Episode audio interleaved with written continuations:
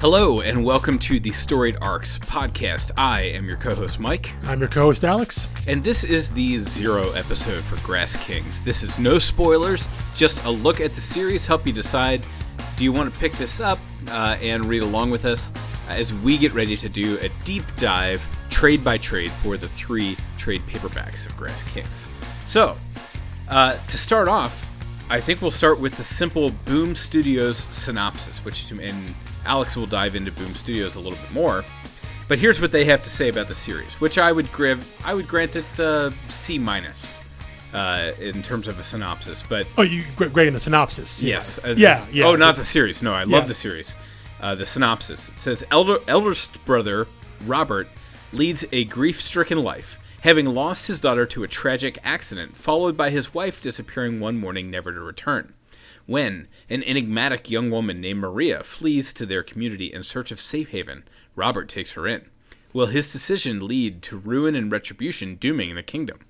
From New York Times best-selling writer Matt Kindt, Mind Management, and Peter Panzerfaust, artist Tyler Jenkins, comes a rural mystery series chronicling the tragic lives of the Grass Kings, three brothers and rulers of a trailer park kingdom, a fiefdom of the hopeless and lost, of the desperate poor seeking a promised land. That's a mouthful at the end there. There's I actually lot. think that's pretty great last sentence. The the last sentence definitely it, it that's um that's a great description of the the setting for the story. Yeah, so there are three buckets Yeah. for this. There's the setting, there's the plot, and then there are uh, how did we we we The it? theme. the, The theme, theme, yeah. And they're they're not um, mixed and matched in the way that you would expect. But the last thing we'll give you here from Boom directly is a character synopsis. Now, they give you five characters, ostensibly your five key characters, and I think that's true. Um, but I think there are probably a couple more that I would cover if I were writing this. But It's definitely true for for the initial the the, the first for volume. the first volume, yeah, and and, and this is what you need. What you need hitting the ground. and then you know maybe a, a couple here and there will drop off. Yeah, it's a preview. It's not up an encyclopedia. Yeah, yeah, yeah, yeah. Uh, but but i i if you know these characters, if you're aware of these characters, kind of going in, this this will be you know helpful as you jump into the story. You you you understand what the at least initially what the relationship of everybody is uh, to each other before you jump into the story. So I think Yeah. it's helpful. um, Robert, first character, uh, and we I think Alex and I discovered after finishing the entire series that their last name is King. We think Uh, it's even though it's uh, I think it's in the uh, chronicling the tragic lives of the Grass Kings. Well, that, that, again, Uh, Grass yeah, Kings. yeah. So is that a playoff Grass Kingdom? they're the monarchs, Or are they the yeah. yeah? It, it could be all the above. It's it's entirely Yeah, I think it's all of it. It might be. We, we think that anyway. They all wear a king logo, uh, a crown at some point. But anyway, uh, middle brother Robert is the middle brother to Asher and Bruce, and leader of the Grass Kingdom. Maintains a tenuous grasp on his rule and his sanity after losing his youngest daughter and subsequently his wife years prior. Bruce, the eldest brother to Robert and Asher, a former sheriff of the town Raven, having left in disgrace, Bruce now patrols the kingdom, acting as its unofficial police force. Asher, youngest brother to Robert and Bruce, more like a son than a sibling. Great synopsis there on Asher. Right, that's- almost nothing. That's but that's And about all we need to know. It is him. all you need, Yeah. uh, If you- basically. if you, through the understand, if you understand his relationship to his brothers and his and know what his brothers position, what his brothers' positions are in the kingdom, you can really get a sense of the kind of person Asher is and Right. what, what, what motivates his actions and, and what motivates his decisions. Um, I, I think you don't need much more than that because he, doesn't get much more characterization than that. But that's that's all. That, that's everything you need to know because it, it it's it's uh uh as long a as you understand position. that he is related to them, even though he acts like a child. yeah. Uh, that basically sums it up. Then you have Maria, a mysterious woman who rises from a lake and shows up on Robert's doorstep, who he then helps nurse back to health. Could she be Robert's long lost daughter returned? And Maria, I would say, is another. She's important in the first arc. Uh, not the most important character overall, but she is your We'll say. Well, I will say she, she's your entry point in because she's, she's, your keyhole yeah. view of Yeah. the grass. It's the reason the that the kingdom will be exposited to us yeah. Is that we uh, we follow but the her, stranger. her importance, her specific importance, I think, uh, uh, varies trade to trade. trade to trade. I think she's Yeah. more important in one. But again, this uh, entry point. A little less important in two, more important in three again. So Yeah. it varies. Then we get Humbert, uh, who we actually learn is Humbert Jr., uh, evil sheriff of the rival town Cargill, which sits on the other side of the lake and has been suspicious of the Grass Kingdom for years and would like nothing more than to shut down the entire operation. That's all we get from Boom, uh, including currently, when the whole series has been out for years. Uh, they've not revisited it. That's the initial pitch, and they just leave it up. And I said, I, think that gives you a good entryway into the first volume. I'm not sure it's that. Uh, it, it is a good entryway. I'm It- not sure anything there the first like volume. grabs you. Uh, no, Um, no. I, I, And do we want to go creative team next, or do we want to talk about why we picked up this book initially and then for the podcast? Um, well, let's go creative team first. Creative I think I think that that works with with Yeah, yeah. Uh, kind of how both of us ended up um, picking up the, uh, the the the book. Um, so yeah, books from uh, from Boom Studios. It was published um, from March 17th to May 18th, to March 2017 In to May day, 2000 yeah. to May 2018. Uh, it's it's 15 issues, and that was uh, no skips, no missed months, um, which is uh, pretty awesome, pretty incredible. Uh, writer is Matt Kindt. The artist, uh, artist, full artist for the first uh, eight issues was Tyler Jenkins. Uh, starting with issue nine, his wife Hillary came on as colorist, and Tyler and Hillary now pretty much always work as a team. I think everything they do, uh, he draws and she she colors slash paints. Uh, and the letter er, letterer is is Jim Campbell. So um, Matt Kindt is an incredibly accomplished writer. Um, one of the oh boy, one of the few writers in comics who has not I'm going to say has not found success with the big two, but has also not sought out success with the big two. He is someone that has worked primarily in independently published comics um, throughout his entire life, his entire career. The now, what I yeah, I wrote down that he's the indie man's indie. yeah yeah, uh, he's yeah. not a guy who's swinging for the fences with Marvel and DC. no no. he's he's started self publishing at age 17. He's got he's got just a handful of, of, of stuff from the big two. I will say one notable one, um, which at the time was published on on Vertigo, uh, DC Vertigo imprint. It's now been reissued under Black Label. Uh, it's a book called Revolver, which Yeah. is a very interesting, very uh, uh, uh, cool concept book that he's a and that was writer and artist with. Yeah, I was Yeah. gonna say that was another water. This is the orange watercolory one. Uh, it's like yeah, lots of orange and reds. It's It- it- warm it- tones, yeah, kind of. It, it, it uh, almost monochromatic with its orange. mostly monochromatic with with with dabs here and here of of uh, of color. But the vast majority of his work, I would say, um, has been has been done with with Dark Horse um, to the point where he now uh, just recently um, started up his own imprint at Dark Horse called the Flux House. Um, so he, while he's he, he's written uh, uh, uh, across a number number of different publishers, um, including Boom, which he, again, which this book is on, and, and has worked with Tyler Jenkins, uh, Tyler and Hillary on on books for both Boom and Dark Horse. Dark Horse is kind of where he is right now. Um, Mind Management, probably maybe his best known work. Um, I would as, say as yeah, writer mind artist. management, uh, especially since it is kicking back up in 2022. Yeah. and it's very long. Mind, Man- Mind Management Department bootleg. H is up there, Department H, which uh, he, he did with his wife Sharlene. and that's Dark Horse. Mm-hmm, That's also Dark Horse. Um, he has written a number of books, uh, a series of books um, called Ether with uh, artist David Rubin at, at at Dark Horse. I think there have been two or three different like six issue Ethers, miniseries. Yeah, Ethers uh, uh, in that world, um, which are which are, are, are very very cool and And very that's trippy. kind of uh, well, well, when we cover a Dark Horse project, we'll get into that. But that's kind of Dark Horse's wheelhouse, right? It's Yeah, like they're- they're you not- build a little universe and you tell pocket stories in it. There's not a lot of like. 85 issue runs of Right. something. It- It's, Uh, it's, it's, and it's, it's and few and far between. subsequently is very difficult for some readers to follow. Black Hammer can be. being Mm-hmm. that way, you know. Kindt is also uh, uh, starting a few years back. He was like the main writer at Valiant when Valiant relaunched their entire line. Um, Valiant is a publisher that I have to admit I have never read a single comic from.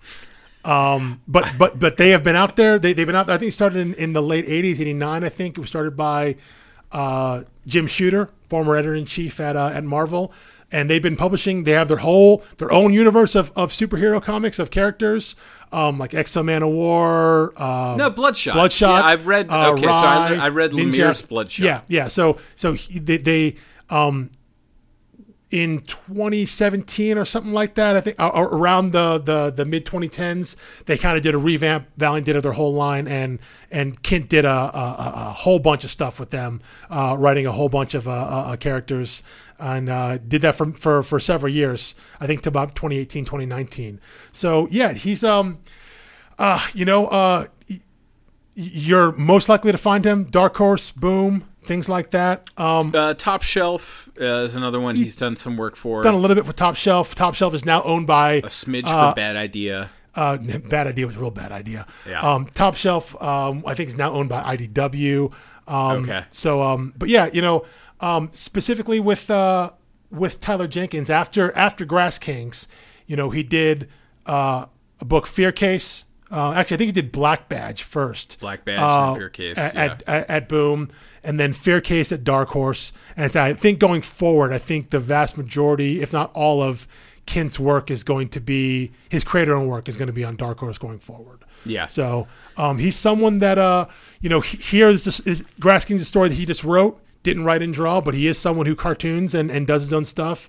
He has a style that is actually not unlike Tyler Jenkins' style. You They're know, very similar. In fact, Yeah.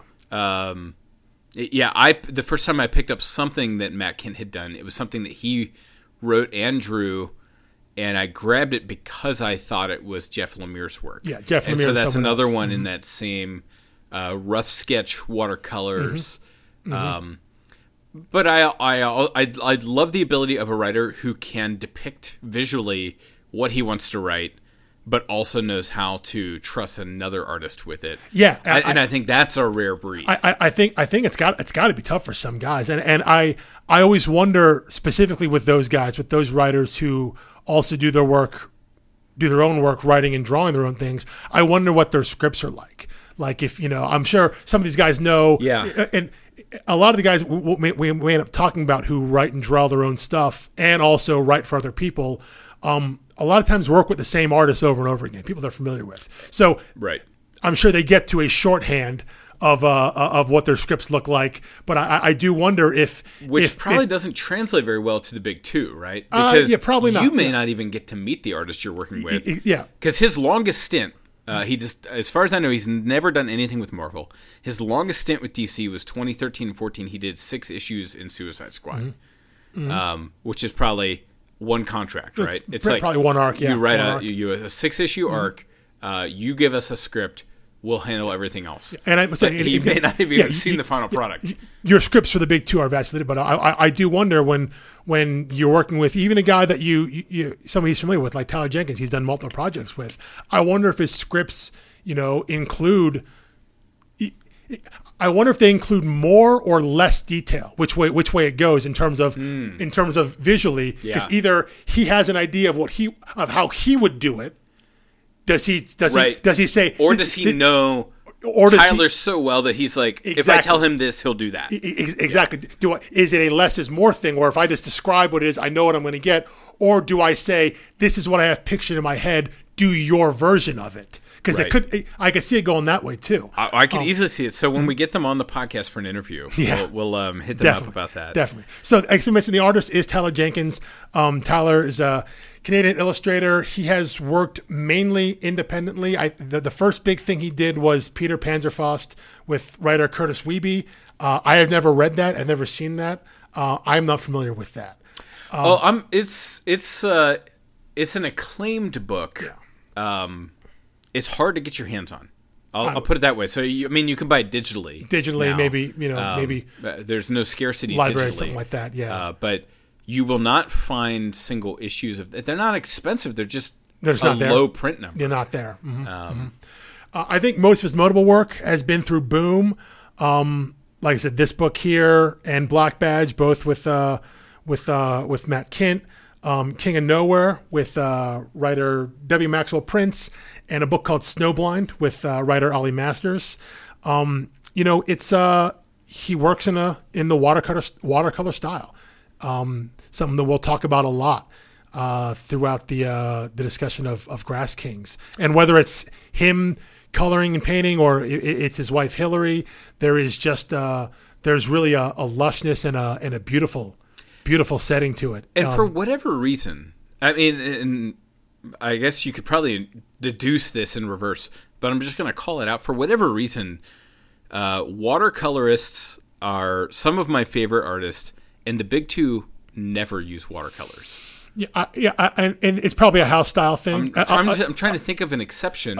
I think it's just too hard to imitate, and long running superhero story arcs don't want to be inked for six, watercolored for six, back to ink. Um, even if you're changing artists, you want some degree of continuity. it's for it to happen, it has to be like a limited miniseries. Um, like off the top of my head, I can think of recently um, a Pearl. One those. Well, no, well, no, no, well, no, no. Well, that, that that's fucking Gaydos. That's that that's uh, that's Bendis' thing. I was thinking of of Robin and Batman. It was a three issue miniseries. that's Jeff Lemire. That was Lemire and, And Dustin, Dustin Nguyen. Yeah. yeah. So it's got to be something self contained. You're not going to have. You're rarely going to see that jumping in on a. and that was not part of the main continuity in any yeah, way. that, that, that's was, that's a just a outside one-off. miniseries thing. Yeah. Yeah. So, um, so yeah, so you know, it's a style that you're, you're really not going to see um, mainly at the big two and superhero books. It just it's, it's it doesn't fit with the house style. So you, you, have to go somewhere to a creator-owned independent publisher, um, and that gets you the the great diversity in in in art style and art look. Um, and it's something that that doesn't look like anything else on the on the shelf right now. So, and like I said, um, he uh, Tyler was the sole credited artist for the first eight issues, and then his wife Hillary was was brought on as colorist uh, from issue nine on. Um, and then finally, the last member of the team is Jim Campbell, the letterer.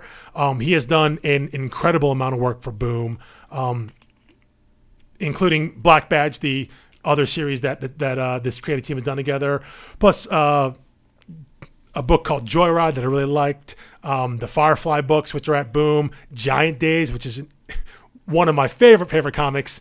Um, um, but he's pretty much if it's a, a major book from Boom, i i he's pretty much going to be the guy who uh, who who has lettered it. So um, and he has a high reverence for the style of Kenton Jenkins. yeah, he works really well with those guys. He can fit a lot of words on a page without obscuring any of the art. yeah, I think And I think that's a really delicate, tricky balance. and I, I think it, it- it's it's no wonder that you know he's he's someone who's worked with them before, has experience with them, Right. and probably will continue working with them down the line whenever he can. Um, and and you know they there are some really really cool and interesting um, lettering choices throughout Grass Kings to depict kind of different times. Like there's a time when it goes to like newsprint, like a typewriter style, to- Yes. and you know it- it's very clear and obvious. Uh, uh, to the reader that this isn't narration or thoughts. This is like you're reading the the text of something that was printed before, and Right. and they he makes choices like that. And it's, it, it, I think it comes with familiarity with the uh, with the people you're working with, the the person writing the script and the person uh, delivering the art. You, you know what to expect, and and you can come to the best way to integrate that into uh, into a seamless story. Yeah. And so I've just got a couple things to add here and then a couple clips from an interview uh, that we will link to the full interview with uh, Kenton Jenkins on our site. Um, the o- other thing that I wanted to note, uh, which I think we did note, is that Kindt, while a writer, is also a formidable artist on his own. Uh, and my uh, footnote for that is see Black Hammer 45, uh, which he wrote and illustrated. Um, and that is his style. You would look at that, and first of all, you'd flip through it and think, Black Hammer is Jeff Lemire's universe. This could easily be Jeff Lemire's art. Uh, and you would flip through it and say, this could easily be Tyler Jenkins stylistically. Uh, if you put them all side by side, you can distinguish the three artists Yeah, Uh, for sure. But if you're a fan of one, you're going to like the other. Um, style wise, and this is relevant for Grass Kings, uh, Kindt seems to have a proclivity for mystery detective style, but not noir. They're not Yeah. they're not the old timey. They're always in new and kind of modern settings. Um, and I'm thinking, you know, Department H, Mind Management, Grass Kings. Uh, I have not finished reading Black Badge. I can't speak to that.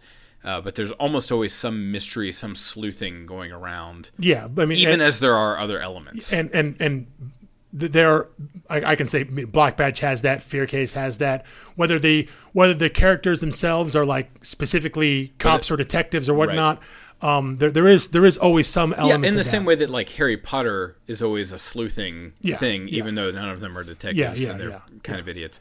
Um, Kindt also likes flashbacks a lot uh, as a storytelling device. Books like Department H, he will juggle two narrative, two separate narratives on one page at the same time. Well, it, So one in, in one you'll be advancing a story visually while a backstory will be playing in someone's head in the text bubbles.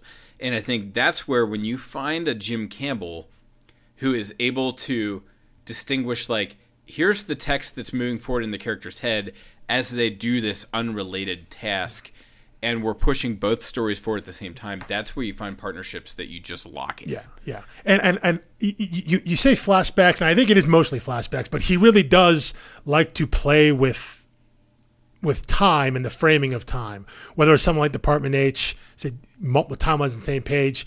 Um, the book he did for DC Vertigo, Revolver, um, is the premise of the story is that the main character every single day wakes up in a different in, in he alternates between what he thinks is his regular reality and then a parallel reality where basically the world has ended and every single day he's interacting with the same people in his life but he wakes up one day and he has the experience in one world. He goes to sleep wakes up and now he's back in the other day. And every day goes back and forth and he's trying to figure out how to maneuver how to maybe fix one world um, and save the other, or vice versa. He's trying to figure out which one is the quote unquote real world, but he's learning things from uh, from from both timelines, and he has to do that at the same time. So the idea that these things are happening, he likes to play with time and explore that.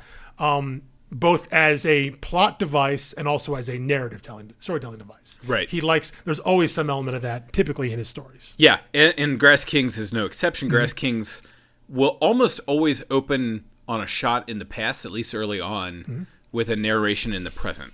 Yes. And that's the juxtaposition that Kindt really thrives in.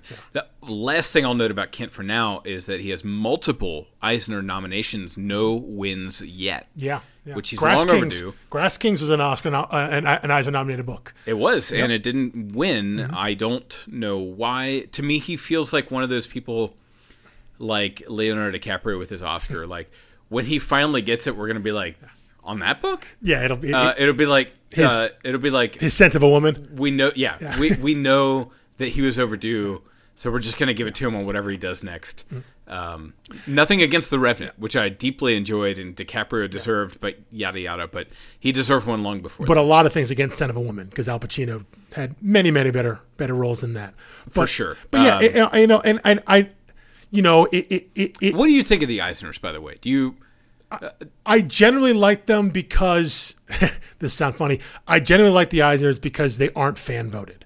Um, Okay. Because you have to be a member of the comic industry. You have to be a a writer, artist, inker, letterer, a publisher, an editor, a professional like a you run a store or whatnot, um, publication wise. So you, it's people who who who are in the comic industry giving awards to comic people. So in that way, it's a little insular, like the Oscars are, and the Oscars always have this problem of like, no one's seen these movies. They don't like the box office. But then, I'm of the general opinion that like fans are stupid, like present company True. included. So like, what I like shouldn't be any like barometer for what's actually good.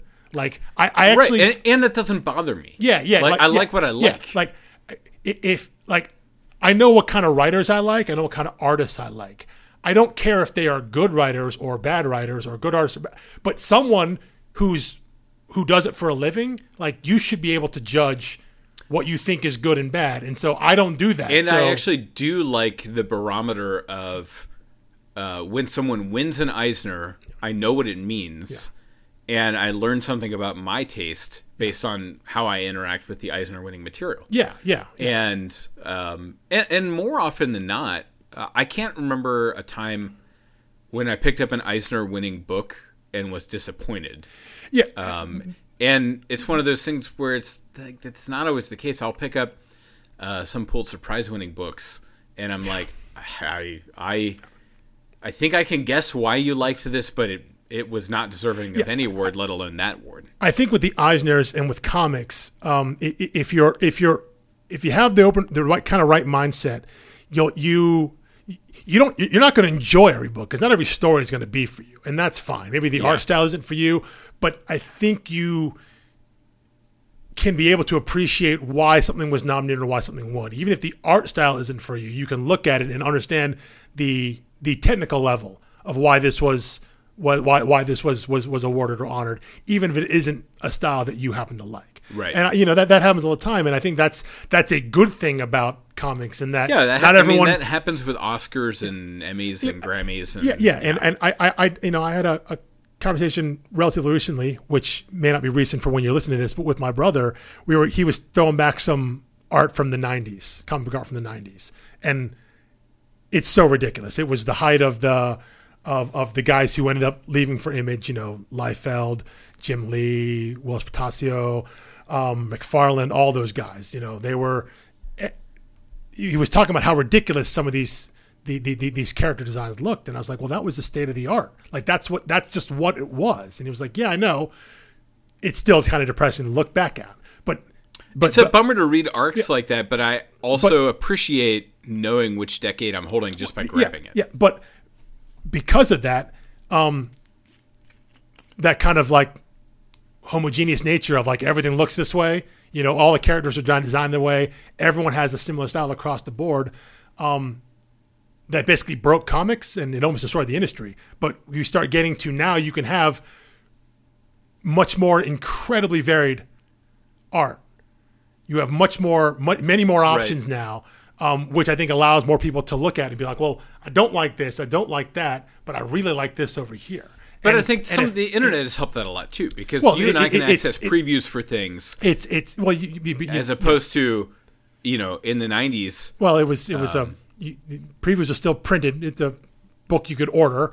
Right, it's you a book you could and order. you had Wizard magazine. Right. Um, but it was it was harder to see obscure things from indie publishers Well, they also they also weren't because your local shop may not have an obligation to order any of it. and then they, they, that wasn't well. It also it also didn't really exist back then. You know, it took it took Image in the early '90s to to to kind of yeah, force the hand. '89. Valiant was 80 Image, yeah, so they're they're they're bubbling there, and you know it was it was it was rare, but that kind of market share took a while to to to even be a thing.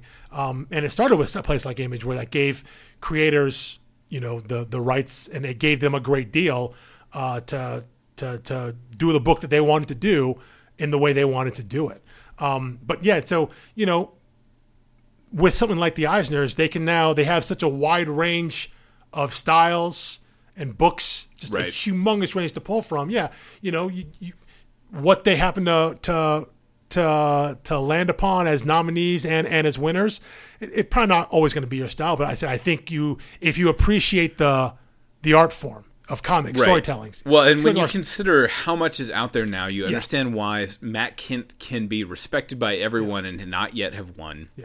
But you also see like your guy Tom King pulling in multiple Eisner nominations every year. Mm-hmm. Yeah, Not yeah. not multiple over the course of his career. Every year he's got multiple books on the Usually slate. He has a book out there. and yeah. it's always which Tom King book this year Yeah, yeah. are we going to give uh, something to? you know Mitch Gerads as, as an artist, you know, but also I think the the not just specific to Eisner nominations or wins for for Matt Kindt, but a guy who can have the career he's had, the success he's had, the notoriety he's had without having Without relying the big on- two yeah. sex, you know, the, the success there. You know, it was always the Kirk Robert Kirkman thing always said, you know, it was what you're supposed to do is, you know, the the, the path is make your first comic. You get out there, you get a name. From there, you go to the one of the big two. You get you get put on a big book. That gets your name, that gets your audience bigger. Then you leave, you go to Image, and you do your book, the one that you own, after you've built an audience somewhere else. Right. You know, they said that was that was the path to go. Um, and I think for the most and- part, still is. I mean, and, that's and a lot of guys do that path, and that and and, and it's lucrative. It's because you know when you're working for the big two, you mean you got you got a paycheck coming in. You, you your name gets out there. People are seeing it on a regular basis, and you hope that translates over when you do your own your own creator own stuff. But a guy like Matt Kindt didn't do that. You know, now Right. n- not saying he hasn't done he hasn't done kind of IP work because again, Valiant is their own superhero universe. So he's written superheroes. He's Right. written in connected universes. He's done no, that no, but thing. he never had anything that's going to be adapted to film or TV. Yeah. uh, nothing that became like Although he uh, could though, some people of his shipping books, them all off to CGC. Oh yeah, Some no, of his it- books- all of his stuff could be could be adapted. I don't know about Grass Kings would be a little weird. No, Um, I think it'd be a good miniseries. Yeah, maybe so. Um, maybe so. especially you know with some of the tweaks that you and I suggest. Uh, uh, Yeah. the final cutting room. Yeah. In terms of just knowing where you're going. Maybe uh, so. Maybe from so. the end, but Maybe so. uh, enough on Matt. Aside to say that he's uh, lives in St. Louis, and my old comic shop there, which is now called Apotheosis, on South Grand in Tower Grove. Uh, he occasionally made an appearance there. I did not appreciate his work enough when I lived there back in 2013, 14, 15. Uh, now I would totally geek out if he walked into the shop that I was in. Uh, so that's just uh, a raw hand I was dealt by fate. Um, Tyler Jenkins, I have not nearly as much information on. This dude is like a grass king. he like lives off the grid. He his own website, uh, which he links to from his Twitter bio, is non-existent. It's just down. He's not maintained it. Uh, his Image Comics wiki has no personal history. is completely empty. So I had to comb through interviews uh, and get a little bit of information because I wanted to get inside his head since we're doing this podcast on uh, uh, something that's so iconic for him. Uh, and in an interview with Multiversity Comics, he revealed that he has a Bachelor of Design in Visual Communication with a major in illustration. He did not say from where, but like from him, that's like a whole biography. Uh, he is Canadian, um, and I, I don't know where in Canada. I don't, know think it's. Toronto. I don't think so. I don't. Um, Not certain. But anyway, the the book Grass Kings actually came about as Tyler's idea, and the quote is he said, you know, the initial thought was simply my reaction to thinking about the loss of a child. So that particular grief, that particular pain, uh, he went to Matt Kindt and said, I would love to illustrate a story. This is the idea. Maybe he had some concept art kind of fleshed out and said, This is the pain that I want to wrestle with. Can you write a story around this? And Grass Kings is what they came up with. And there's a great uh, longer interview uh, about its reaction to society and things like that, which I don't want to get into spoilers for our podcast or for what you will read. So I'm going to leave that in our show notes at storiedarcs.com. You can check that out. But there were a couple comments that I thought were really interesting from Tyler Jenkins that I thought just illuminated his style. Just two snippets from that interview. He mentioned that doing covers is more challenging. He doesn't like covers. And if you'll notice, this is also kind of a Boom Studios thing. There are no variants. No, there are variants. There are variants, yeah. Not until later. Uh, but it's it's all variants by the same creative team. They're not just farming out variants. Yeah, m- you know, Matt um, Kindt because a bunch of other people. because Matt is an artist himself. Uh, the the most of the variants are by are but by it's not Matt 10 Kindt. different variants it's not foil variants it's just you know here's here's one variant here and there and tyler doesn't like doing covers and they said no you know why are covers more challenging and he says this and this is all quoting tyler because it's not about the acting my focus is i love portraying the acting and the performances in the story capturing emotions whereas covers are more metaphorical or iconic they have to summarize they're not part of the narrative and i think that's why i find them more difficult End quote. Now, I thought that was a fascinating insight. I never thought about that with covers. In fact, uh, I've always expected covers to reveal something about the story, to capture part of the narrative. And for the most part, especially in the big two, they frequently don't, especially when you get into variants. No. Variants is just like, look at this pretty picture. Co- yeah, co- co- Um, covers. It, it, it's it's a rarity when the cover action depicted actually has something to do with the story. Yeah. You know, even and even if the person doing the cover is the person who did the interiors, who person who knows what the story is, a lot of times they are unconnected. Um, Yeah. Most times it's just yeah. Most times And it's Jenkins just says, I don't like it. He's like, I want anything I draw to be part of the narrative arc, Yeah. Mm-hmm. to be moving the story or the characters forward, and the covers don't do that. Yet, the covers are what sell the book. Mm-hmm. I mean, that's what, at least early on, that's what moves a book off the shelves. Mm-hmm. Um, and so, you know, then they get into the way he draws characters, which, by the way, I, I note, I think in, in episode one, we'll point out the character who basically looks exactly like Tyler Jenkins. Yes. Um, but he, the interviewer said, "Well, what are you looking for in the way characters behave in their facial foibles? Are you looking for anything specific in terms of acting?" And Tyler Jenkins says, "Myself in a mirror more than anything." And I suppose some of the performance is probably influenced by old '60s and '70s war movies, where they weren't uh, they weren't overacted. They were iconically acted. I think the characters aren't stereotypes, but heroes are heroes. You know, more than anything, it's about channeling my love of those older movies and watching myself in the mirror acting it out. End quote.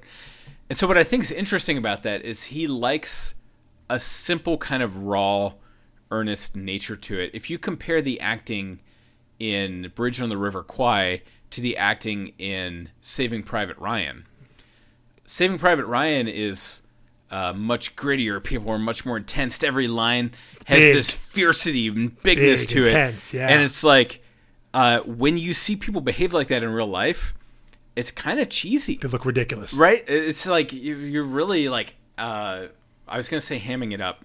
Um, But no, yeah, they they they, they it, it seems wildly unnatural. even though it's life. so good to watch. Yes, right. yeah, it's yeah. so good to watch. And Tyler Jenkins is like, I like that. Here's the line. I'm delivering it. Like I didn't, uh, you know, I didn't uh, live in a trailer and eat glass for three days in method acting school uh, and do all this other stuff. Like I got paid to say this line while holding a cigarette and sitting here in my And I think I think I think apparel. with that in mind, when you look at and read Grass Kings, there is a unadorned. yeah, there's kind Yeah. of a there is kind of a retro feel to it. There is there is a sense of that yeah that these are regular normal people. And I don't And- think, and- and, I think that matches Kindt's style too. They don't speak in a flowery way. They're not overly expressive. Sometimes they don't even say as much as you would like them to say in terms of just trying to follow them. Mm-hmm. yeah. and I think most for, for the most part with the I think early on I think we talk about Humbert's a bit of a caricature. A bit, Yeah, but then they the- surprise me. Yeah, but Um, but for the most surprised part, me again. For the They most part, both times for the read mo- it. for the most part, the the rest of the characters, yeah, no one is really a a a, a, trope. No one is. No one is. and no one's a shining hero, and no, one's like a pure evil villain. Everyone is various shades of gray. we definitely talk about how there, you know, obviously there are always protagonists and antagonists, but that doesn't mean there are good guys and bad guys. Right. Yeah, Yes. And there's no. And in fact, I think if you find yourself gravitating towards a character in this, it's going to say more about you than it does about the book. Mm-hmm. Because, uh, like, I think another analogy is uh, that Alex brings up later is like watching The Wire. Yeah. Where it's like, you know, the good, uh, the ostensive good guys are kind of dirty, and some of the bad guys have really good motives, um, or do kind of heroic or selfless things, and so you just always have to choose. So, anyway, that's um, that's Tyler Jenkins, and I think those couple quotes and the rest of that interview really sums him up well. I think we covered Jim Campbell pretty well. Certainly, I, I there's not much more that I can say other than the fact that these two guys, Matt and Tyler, work together. Their names are on the front cover, and Hillary, and they consistently continue to work with Jim Campbell Yeah. Because he's delivering exactly what their storytelling and their art delivers. There's nothing worse than jarring or generic lettering that looks like it wasn't part of the creative effort. Yeah, yeah. There, And- there and there there there, there needs to be a familiarity there with who's writing it, and then how it's you know what the artwork's going to look like when you're placing the letters on there. Um, have have an idea of what the artist is going to be doing, uh, so it, it can all work. It can all work together. Yeah. So, final question, I guess, before we wrap the zero episode is what drew you to this uh, initially, and then when I, I think I pitched doing this one in the podcast. yeah. What uh, what made you? Uh, for me, it was the art because I had read maybe right before this book came out. Um, on a whim, I had read the book Snowblind, um, which is a book that Tyler Jenkins had done on uh, for Boom with uh, Ollie Masters. Uh, Ollie Masters is a, a a writer that I was familiar with, but I, I think I picked this up like on a a sale at Comixology. Like it was the trade was on sale. Oh, for- really? And I just I saw the trade. I- Okay. I, I saw the trade for for for the Snowblind, and I was like, this looks really good. Um, the art style reminded me uh, at the time. It reminded me of Sean Phillips, um, who Oh, yeah, you know, sure. um, that, that, that. that that watercolor style, and so uh, was probably on sale for some ridiculously low price, and so I bought it digitally, this book Snowblind, and read it. Uh, I, I enjoyed it. I thought the art was beautiful, and then when I saw Grass Kings, I think something in my back mind was like, that looks familiar. I wonder if the same guy, um, because Okay. because at that point I had not read any of Matt Kindt's stuff that I had known of. Like uh, you know when this book came out in, in Right. early 2017, so I hadn't read anything like Department H, Mind Management, anything like that. Um, so this I think was the first time I had read anything by Matt Kindt, and so it was it was simply the the, uh, the watercolor art, um, and going from going based solely off of that and thinking this book looks really good, and so I'll give it a shot, and then and then really loving the world they had built, and then from there knowing more like oh matt kindt I've, I've heard that name before and seeing the other things he had done and other things i had seen and been aware of uh, and seeing the other kind of creators he had worked with um, and so you know starting at one spot with the artist and moving in through kind of the rest of both of their kind of full uh, you know uh, uh, their, their full kind of library of, uh, of, of, of comics Yeah, and I had basically a similar story. I I wasn't anticipating it, but I went in on a Wednesday, New Comic Day, saw Grass Kings one, and I always go to the indie section and always look for first issues. I'm like, what's my next obsession? Um, and the art drew me in. Uh, Grass Kings one, it's simple, unadorned. Uh, it looked like it's not going to be capes and heroes, which it isn't. Uh, it was just, it's like watching an indie movie, uh, which I think is kind of, it's like seeing the poster for a movie. It's like looking Yeah. at the first Cover and- one, and yeah, saying definitely. like, yeah, I'll spend an hour of my life, you know, watching that movie or whatever, and that's basically how I landed there. And then I had mixed emotions going through the series. I really liked the first arc. I stumbled a bit on the second arc, and then I really loved the way it ended. And I have not picked it up since it originally came out. neither had i And so I suggested it. I was like, you know, we're doing this indie thing. I'd like to rotate publishers. I'd like to talk about more creators. And I think this is a really great one because it was my introduction to Matt Kindt, even though I've now read Mind Management Department H. Yes, yes, Some same. other stuff. Uh, Yeah, I've re- I've I- gone back and this read was most of my, stuff. This is my entry point into him.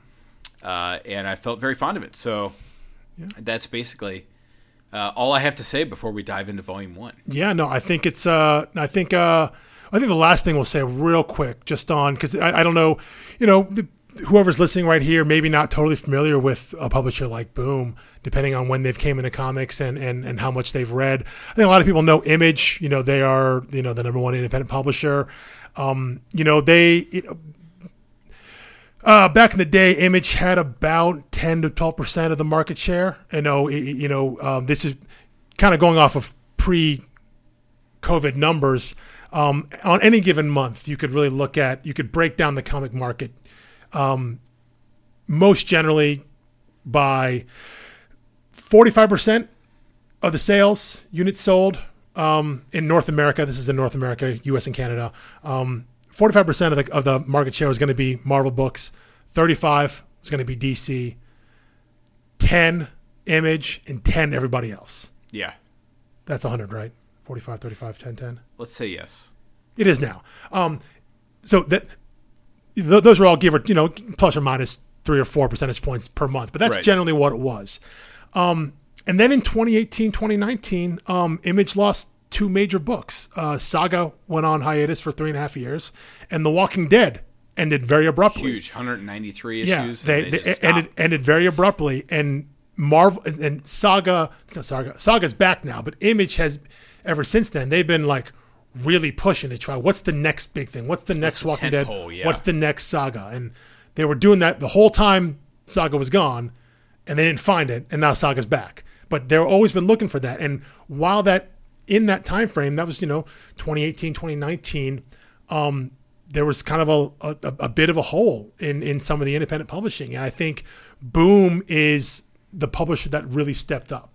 Um, prior to them, I think they were mostly considered. Um, they had a bunch of different bunch of different imprints like Boombox, Archaia, and like Boombox was a really kind of a, a, a younger reader YA line. Right. Um, still a lot of really good books there, um, but But now they've got. I mean, and They- for years they've had like Over the Garden Wall mm-hmm. and uh, some some popular things that people who are not really comic readers will come for Over the Garden Wall Adventure Time, right? I think so as well. Well, they, they, comic. they they also have um, they have Power Rangers for in terms of IP, and Oh, yeah. and the Power Rangers are massively successful, and they have done uh, some really incredible work in terms of tying all the multiple different Power Rangers. Like it's it's a whole crazy multiverse thing going on with them. No idea, but the people who love it really love it. Um, they also have all the Whedonverse stuff: Buffy, Angel, Firefly. Oh, yes, they publish all of that as well. Um, and then you know, as as Image was looking for a next big hit, an- another huge kind of tentpole uh, uh, uh, comic, a title. Um, Boom landed a handful of them. Like they landed Once & Future with uh, by Kieron Gillen and Dan Mora, and they landed maybe one of the biggest books in the last four or five years, which is something that's killing the children. Yeah. uh, James Tynion the Fourth and Werther Dell'Edera. Um, few years earlier, those definitely would have been image books. You know, Yes. those that come out in 2013, 2014, 2015, they would have been image books. But when they come out in, in 2019, 2020, 2021, they are now at boom. And, and those are some of the biggest sellers. Something that's killing the children is, is, is one of the, the, the craziest, biggest sellers in, in, that we've seen in comics. Uh, like You know, shocking. Yeah, that- it's just that whole- just shocking. and that whole universe is spinning off other books and, and, and it, it's just, and so- Which I think Image is now trying with uh, Radiant Black. They are, They've, they are. They've launched, which is good. Yeah, they, Um, it's a defined book, and they ha- they have a universe built around that. But they were chasing that. They were chasing a book exactly like something is killing the children. That is exactly the kind of book Image would have tried to have gotten, and the fact that they didn't, I don't know if it speaks to Image or what, what Image is or isn't or isn't doing, or what Boom is doing. But that's something that Boom got, and Grass Kings came around just at the just uh, just when I think they were starting their ascent. Right as Image Right. was maybe starting to level off, maybe drop a level, drop a little bit, but definitely level off. Boom in 2017, 2018 was just starting to to ascend and, and get more of that market share. And I think Grass Kings comes right at the beginning of that. And it's the first time. And it's a shame to me that the small indie publishers have to cannibalize each other. Yeah. The fact that they're fighting over the same ten percent slice of the pie, basically. And DC and Marvel, no matter how much they phone it in, no matter how much mediocrity they're cranking out, will have their 80%. market share. Yeah, yeah. yeah. Um, Well, I'm not. I'm not crying too much for Image. Image is their own. They're thing. doing fine, and Yeah. Image now has a writers' union, which I think Yeah. is a, a, a strong step forward. They have creators a. union. They have a creators union. pe- The people who, not writers and artists, but like the editors, the people who work in the Okay. the, the publishing Yeah, yeah. side there. But no, they, they're. It, it, it, I I think I just think it's indicative of. Um, there has been a bit of a shift on there. That you know, and said Matt Kindt. You know, he has his own imprint at Dark Horse now. So said, you know, all of his stuff going forward, I think, is going to be on Dark Horse. So you know, the there is there is a, a larger push that there are more avenues um, through creator own and and smaller press independent publishing comics besides just Image. Now, Image is still a, a behemoth, and they still have a really good deal, and people who work there absolutely love it. Um, and some of these guys will still do work with them, but I think the fact that there are more options out there, the fact that there are it's better for creators. yeah yeah Sometimes a little harder on fans, but in this day and age, it's really not any different. yeah and, and, and you know I it- go to my shop. It doesn't matter whether Boom or Image made it. I'm going to grab it. Exactly, exactly. But but there are some people who you know they they they never read a boom. Like I said, I mentioned I've never read a, a book by Valiant. I've never ever read a Valiant book. And some people crazy to me. have never read a, a, a you know don't even maybe are familiar with a, a publisher like Boom or Aftershock or Black Mask or something like that. You know, um, but that that these publishers are out there and and you know we, we're going to try to highlight them. I think this is uh, an It'll be a while before we get to Drawn and Quarterly. Yeah, and yeah, some of the yeah. smaller. But I think uh, I think this, this, this I think this this book, Grass Kings, is an interesting start uh, to look at something like Boom because again, I think it's it was you know you can almost think of Boom like kind of like your your your prestige TV kind of like your AMC kind of thing. They're they don't got a whole lot of stuff out there, but the stuff Yeah. they do have is really really good. Whereas I think Image Well, is it- like you know image focus features. no, I, would say Image would have been like HBO. That's it's Oh, it's all still very prestige. It's but everybody knows that stuff. Everybody's seen that. Right, right. As good as something like Breaking Bad or Mad Men or Better Call Saul are, like the ex, the actual number of people who watch those shows is still incredibly small, regardless of how good it actually is. Yeah. A lot of people watch HBO, and HBO still does a lot of really good stuff. And that's the that's the the mainstream idea of what I think that's a great- prestige is, yeah, and that's that that's kind of what image is and and someone like boom um, and these other publishers are, are are smaller like that and this is this i think is an, I said it's an early salvo for boom of kind of stepping their game up and saying this is something that we can we can we can challenge for um, a different type of storytelling a different type of book different type of look you know something that that maybe would have been an image before maybe image would have passed on it. But you know more publishers more avenues for creators uh, and, and i think this is a this is a, an interesting one to start with for people who maybe haven't uh, aren't familiar with with a publisher like boom. For sure. And you can find the links to buy the collected editions this on our website, uh, which is storiedarcs.com, uh, where you can also find us for social media. Facebook, you can join our discussion group. Twitter, you can yell at us in real time for our mistakes and errors, and Instagram, where we will always be sharing updates, linking you to creators' profiles, things like that, so you can keep tabs on these creators. And storiedarcs.com is where you will find our podcast, where you can stream it directly from there or find it on your favorite podcast channel or app. And without any further ado, we highly recommend Grass Kings. Pick up Volume 1 and meet us back next week. peace